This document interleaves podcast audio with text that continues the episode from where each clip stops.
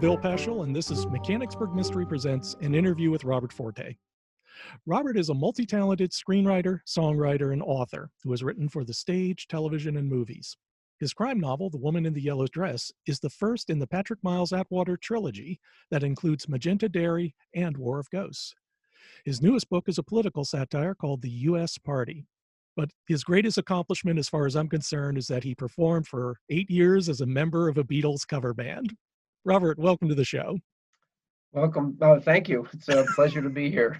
I am a great fan of the Beatles. I had the songbook and I love playing their songs. So, you know, I, it must have been wonderful to be able to go out and play that great music. Yeah, it was. It was always fun. Always.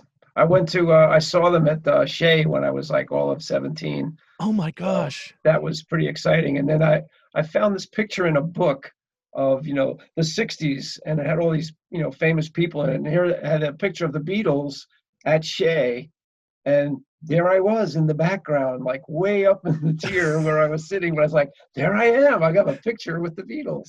That's right. That's right. That's great. Well let's see. So you're you're from you're living in johnstown right now aren't you? Yes we are in the flood city as they call it Absolutely, I still remember remember the book. Uh, David McCullough wrote a great book on the flood. Yes, he did. So did uh, Richard Gregory. He wrote uh, the Bosses Club, which is also a, something I turned into a screenplay for him too. Mm-hmm. Yeah. Same story. Yeah. Okay. Well, so where did you grow up? Uh, a little town called Woodbridge, New Jersey, mm-hmm. just uh, south of Newark. Mm-hmm. We used to drive into New York City all the time, um, or go we used to go over to the island, what they called Staten Island back in the day when you're 18 or 19, because you could drink then, not the, you have to be 21. So that was kind of like the play place for everybody. But I played all over the tri-state area with the band, um, and we had a lot of fun. Mm-hmm. Yeah. So uh, gr- uh, growing up, were you a reader? Uh, I was. Uh, I, I, got a birthday gift of uh, the Three Musketeers when I was seven or eight years old. I thought, "What's this?" You know, I got a book. You know, it's like and when I started reading it, it just totally transfixed me. And I thought, this is wonderful. And I just started reading like crazy, you know, Treasure Island, uh, you know, all those, all the old favorites that are still, you know, being sold today. Uh, Moby Dick was probably the hardest one for me to read, but I really loved it. Um, and I've been reading ever since. But since I started writing, I kind of got away from reading, you know, and I uh, I didn't want to start sounding like somebody else or you know I wanted to try and find my own voice and so I you know I just stopped reading altogether and started writing more. Mm-hmm. When now I can't stop. when did you start writing? Uh, really about 30 years ago, mm-hmm. but not novels. I was writing stage plays. I was writing uh, small scenes for this uh, this acting group that I was working with in uh, Orange County, California. Um, and then I started writing stage plays um, and produced a couple of them. Um, and back in the day, I was married with three children, so uh, we weren't going to go anywhere with it. But I should have put them all on the road and just went and see where it took us. But I didn't do that. Um, I'm doing a play right now called Derek's Ghost. Uh, we were supposed to do it in July, but because of COVID, we had to stop. Um, and so now we're shooting for February. Uh, I think we're going to go to Jersey and do it uh, down in Virginia, uh, Pittsburgh. You know, got a couple of venues that we're doing, and we're going to open right here in Johnstown too. Mm-hmm. So it's a three-act comedy about the movie business. Oh yeah, takes place in 1956. Uh, mm-hmm. Yeah. Well, you have to have uh, experience screenwriting and working in the movie business, right? Yeah, I have. I sold a Western called Hard Ride. Uh, they never produced it, but it's sitting on a shelf at Universal. I'm sure got a lot of dust on it. Um, but uh, that's about as close as I ever got. I never had something really actually produced and put on the screen. Yeah, but it sounded like you worked with a lot of lot of people in Hollywood. Because well, I'll tell you, I wrote a I wrote a pilot for Sonny Bono mm-hmm. back in the day. Uh, it was like 1977, I think it was um, and it was called Paris in New York. And he played Sam Paris, and he was like a, a funny kind of detective. Um, and we took it to Universal, and they said, "Well, we're not crazy about you, Sonny, but if we're going to do anything, it has to be about music." So they took the concept, and then uh, they took them down to Nashville, and they put this thing together called Murder in Music City. and it was just god awful. Sonny hated it, and they didn't pick it up. But they took my story that we did with Paris and New York, and it became a Hart to Hart. it sounds like you've had, t- you've had, a typical Hollywood career then. yeah, I, I, hated television after that. It was like, okay, I'm done with TV. What else are we going to do now? Mm-hmm. Okay, so then how did it come from Hollywood to, I guess, Johnstown and the woman in the in the yellow dress? Well, um, I used to date this lovely girl in high school named Evelyn, and we were a thing for a while, and then we went our separate ways and we got married, we got divorced. And then I gave her a call and I said, What are you doing? And so she was divorcing and she was living in Johnstown. She has two boys here who are married with children. And she came to California in 2003. We hadn't seen each other in 35 years, but it was like we were 18 again. And so we got married in 2008 and we've been together. And she was in California going crazy because she wasn't too crazy about California and missed the kids in you know in Johnstown. I said, well, you know, I can live anywhere. So we came here. I just really love it here. It's a nice little town, good people, and uh, Evelyn and I are having a great time with our dog Millie. She's around here somewhere. Mm-hmm. Yeah, and then I understand Woman in the Yellow Dress began as a screenplay. Yeah, when uh when I first got to see uh, Evelyn again, she got off the plane wearing this yellow dress, and I said, Wow, you're the woman in the yellow dress. And I thought, that's a good title for a book. Mm-hmm. And so, or for, for a screenplay. So I wrote the screenplay. I wanted to do a little film noir kind of a thing. Uh, so it was a 40s, late 40s private eye. And I didn't want to redo Dashiell Hammett or somebody else. So I tried to put my own take on it. And then uh, 20 screenplays later, Evelyn said, Why don't you write a book? So I thought, gee, of all the scripts that I do have, I mean, really, which book do I want? And I love the film noir, you know, films. And so I thought, all right, let me take The Woman in the Yellow Dress and I'll turn that into a book. Had no idea how to do it. And halfway through the book, the script was over. The movie was over. It's like, all right, we already got to that part, but it's not a novel yet. So what else happens? That became the book and then I didn't want to do a standard kind of an ending with it. I kind of left it open, and then I felt bad. Like I don't want to leave it open. You know, my my readers, if they do really take to this book, they they they need more. So then that became Magenta Dairy to continue the story. And again, I didn't want to be cliched with my endings, but I didn't want to write a 12 volume series of Patrick Miles Atwater. So I thought, all right, I'm going to do one more book and then I'm going to end it. And that became uh, War of Ghosts. So that's how it all came about. I can see there's there is a difference between screenwriting and novel writing because it seems like the most successful adaptations from book to screen are short stories. Definitely. Because, and then novels, you have a have to have. I, I just got through looking at the Harry Potter series, and you think eight films for seven books, and you think, God, they had to cut so much out. Oh yeah, definitely, definitely. Because mm-hmm. you only got you know an hour and a half or two hours to tell your story. Yeah. And you want to hit on all the right points and you know keep the whole thing going. But you want to do that in the book too. You want to keep them turning the pages, you know, and that's the important part. Mm-hmm. Yeah. But I'm learning every day. I'm learning, you know. Yeah. So, are you thinking about converting any of your other screenplays into novels? I actually did another one called Schuster. Um, it was it was a western that I didn't have. yeah. I had a I had a producer call me who knew about Hard Ride, and uh, she said, "Do you have another western?" And I I have always learned never say no. So I'm on the phone and I said, "Yeah, of course." And she says, "Tell me about it."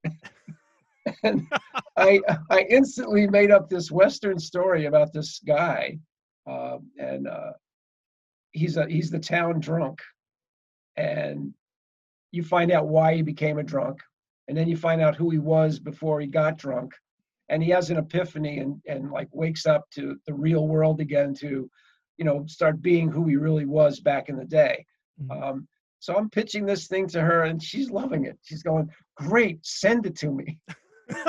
so I, I hang up the phone and I go I go to Evelyn and I said, I, I need a name for a cowboy. Uh, she says Schuster. I was like, perfect. So I wrote the script in three days. I sent it to her. And two weeks later, you know, I call her back. It's like, uh, so what's happening with that producer? You know, oh, we're going in another direction. so I just fell in love with Schuster, and I love the story. It's a great story. So I turned it into a book, um, and I I self-published my first three books, and then I also published my fourth one, self-published, the U.S. Party. But Schuster, I thought if I can get a publisher to pick it up, that'd be nice to be acknowledged by it. Okay. So I did. I found a publisher. I'm not going to say the name. But what happened was she just priced me completely out of it when it was everything was said and done. I was like, I can do nothing with this. I can't go to my accounts now with my other books at this price. They're never going to take my book. So we're not going to go with this publishing company. I'm going to self-publish Schuster, and it's going to take another probably another 30 days before it gets out. But I at the U.S. Party was became a screenplay out of a conversation we had at the dinner table, mm-hmm. talking politics, you know, and Democrats and Republicans and all that.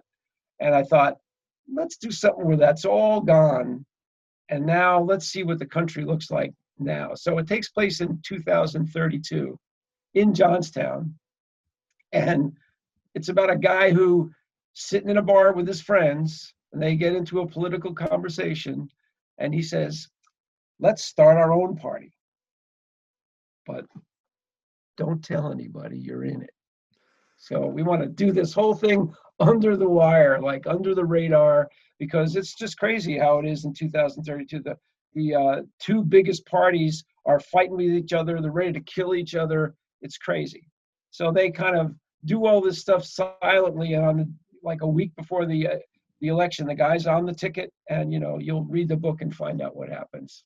That's right, and it's available now. It's actually and it's available now. Yes, it's on Amazon. Uh, I don't think it's on Barnes and Noble. I don't think I've done that, but the others are on Barnes and Noble too, mm-hmm. uh, and Goodreads. Uh, and then I have a lot of other stores, you know, local mom and pop places around here in the area, from Pittsburgh to you know Jersey. So I think what impresses me looking over your your your over your list of screenplays and scripts is just the variability. you you seem to find subjects that interest you, and you just go in that direction. I don't know if it if it's if there's something about it that sticks with me. Uh, like, see, writing it for me is not hard. Yeah. Uh, I write a screenplay in two weeks. Like, if you gave me one of your books, mm-hmm. I'll read it in a day, and then I'll write the screenplay in two weeks. And I hear from screenwriters, how do you do that? Like you sit down and you write it. I mean, the story's right there. You just kind of pick out what's important about it and do it. Um, so that comes very easily to me. But uh, we were at a dinner party one time, my wife and I, and uh, she was outside looking at all everything that was around at this new house we were at. And she comes in and she says, she has a Jersey accent, of course, and so she says, the neighbors have a pool and everybody died laughing. You know, they thought it was the funniest thing she ever said. And I thought, now there's a good title. So that became a, a stage play. It's a comedy called The Neighbors Have a Pool.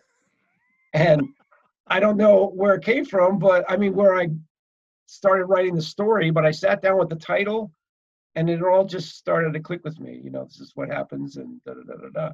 I mean, this, this old guy walks into a house and he goes upstairs and he dies. And he has two suitcases with $2 million in it. And then these four people who are spending the weekend there, they show up and they go upstairs and like, ah. So the question is, what would you do if you found a dead guy in your upstairs bedroom with $2 million in cash? Do you call the police or do you do something with the money? Or you know that the neighbors have a pool that they're building across the way. So it, it kind of snowballs into uh, a little bit of craziness, but it's a lot of fun. Mm-hmm. It's a fun piece. Do you find yourself um, looking forward to a particular genre or a particular style then over over others? No, not really. I want to be open to everything. I don't want to be that, yeah, the guy that writes all the space movies or the guy that writes all the westerns. Mm-hmm. Um, I like to kind of mix it up. That's why I've done my film noir. I don't think I'll I'll do another Patrick Miles Atwater. I don't know if if everybody yells at me and says they want something, then maybe I will do that. But right now I'm kind of testing the waters. I have the U.S. Party, so I've gone political, um, and now I'm writing another thriller. It's called Guilty Eyes, which is another screenplay that I have, and that's mm-hmm. also now with a producer with an agent that I have in L.A. Um, we're hoping they're going to do it. And if they do, that'll make a lot of that'll be good for a lot of sales of book sales too. That's good. So that's why we want to shoot the film, The Woman in the Yellow Dress, next summer, uh, because that will sell a lot of books too. Absolutely. And I That's guess the plan. That's the best marketing plan you could have. Have a movie with your book, you know, or have a book with your movie. You know, one or the other. They kind of they go together. And as long as they say in big type after, you know, the the title based on the novel by Absolutely. and they, you know, they're going to screw it all up or change it all around, but that's okay. Whatever they got to do, as long as it's out there and my name's on it and they spell it right, that's good. Uh, That's right. I've I have seen movies where the uh, author's name just doesn't appear anywhere, and you can see they did not have a good agent with, Sure. with a good I contract. sat with an author. Uh, what was his name? The guy who wrote, um, you know, that the baseball movie. You know, build it and they will come. oh, uh, Field of Dreams. Kevin. Costner. What? Field of Dreams. Field of Dreams. Right. We're sitting there watching it, and he goes, "We're watching this for 20 minutes. I haven't seen one word I've written yet. Not one word."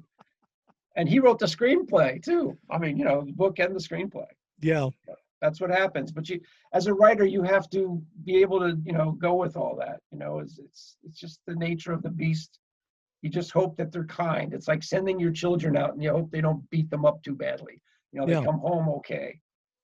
I can see also um, the number of of screenwriters and how many stories they have put out that have never gone onto the screen at all. oh sure And sure. it's it's an amazing. They must have vaults the size that would hold the uh, Ark of the Covenant, and Well, it's was- full of scripts.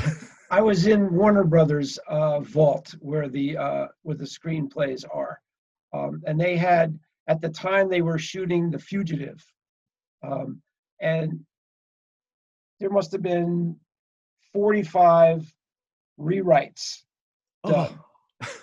And I, I said to the guy, I said, so the guy on the bottom, does he get credit? You know, I mean, he's the one who brought the script. Yeah, he gets written by. Everybody else got paid for the rewrite, so they don't get any credit. So that's the only gold thing that you have.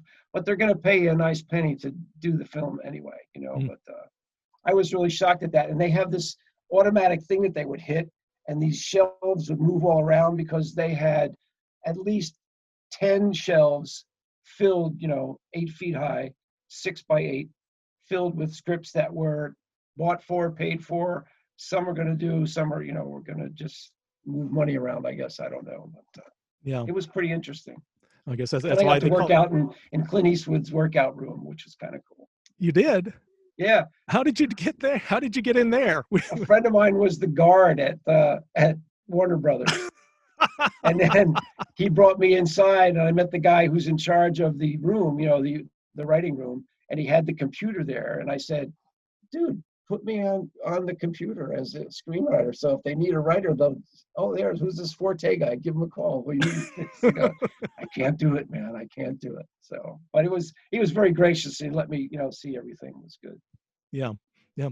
Okay. So let me understand then about what your future holds because we had talked before and it seemed because you've got a play, you've got the movie coming well, up next. COVID, you know, COVID shut everything down, and I thought, while we're waiting, let's do something. And I've got a lot of actor friends uh, that I've met here in Johnstown, very talented people.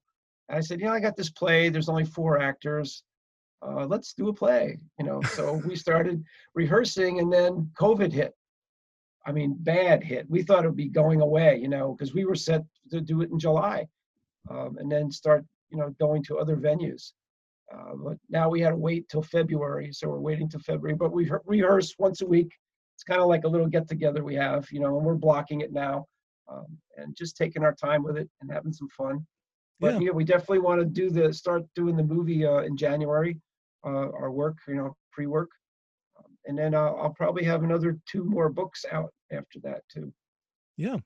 Well, it sounds like 2021 is going to be a bountiful year for you then, Robert. Yes, that's what we're saying. That's what we're saying. So Oh, well, that's wonderful. That's wonderful. thank Well, you. Robert, thank you very much for coming on and talking about all the projects. And uh, frankly, I would like to see Mi- Miles Atwater come in with another case again. I very See, much that enjoyed his coming. company. Okay. Absolutely. Well, I Uh, could I could deliver if that's what they want. Then I would definitely do that. Sure, because I left the third one open for for old Patrick. So you know, you never know. Oh, absolutely. Worked well for Raymond Chandler. Why not try it? Try it yourself. Absolutely. But I I really appreciate the uh, the response that I have gotten to all the books actually. Uh, so I'm I'm very thankful for that, and I Yeah. appreciate everybody that's out there buying it and enjoying the books. I really am. All right. Well, thank you very much for appearing on the show. Hey, And my pleasure. absolutely. And this is Bill Peschel for Mechanicsburg Mystery Presents. And thank you all for visiting us today. The Mechanicsburg Mystery Presents podcast is sponsored by the Mechanicsburg Mystery Bookshop in Mechanicsburg, Pennsylvania. During the Wuhan flu outbreak, the store is open with limited hours, plus, we accept appointments and offer a drive by service. The store will also ship books to your home, including those from the Peschel Press Mystery line, including our annotated editions of novels by Agatha Christie and Dorothy L. Sayers. To learn more, visit the store at www.mysterybooksonline.com. And thank you for listening.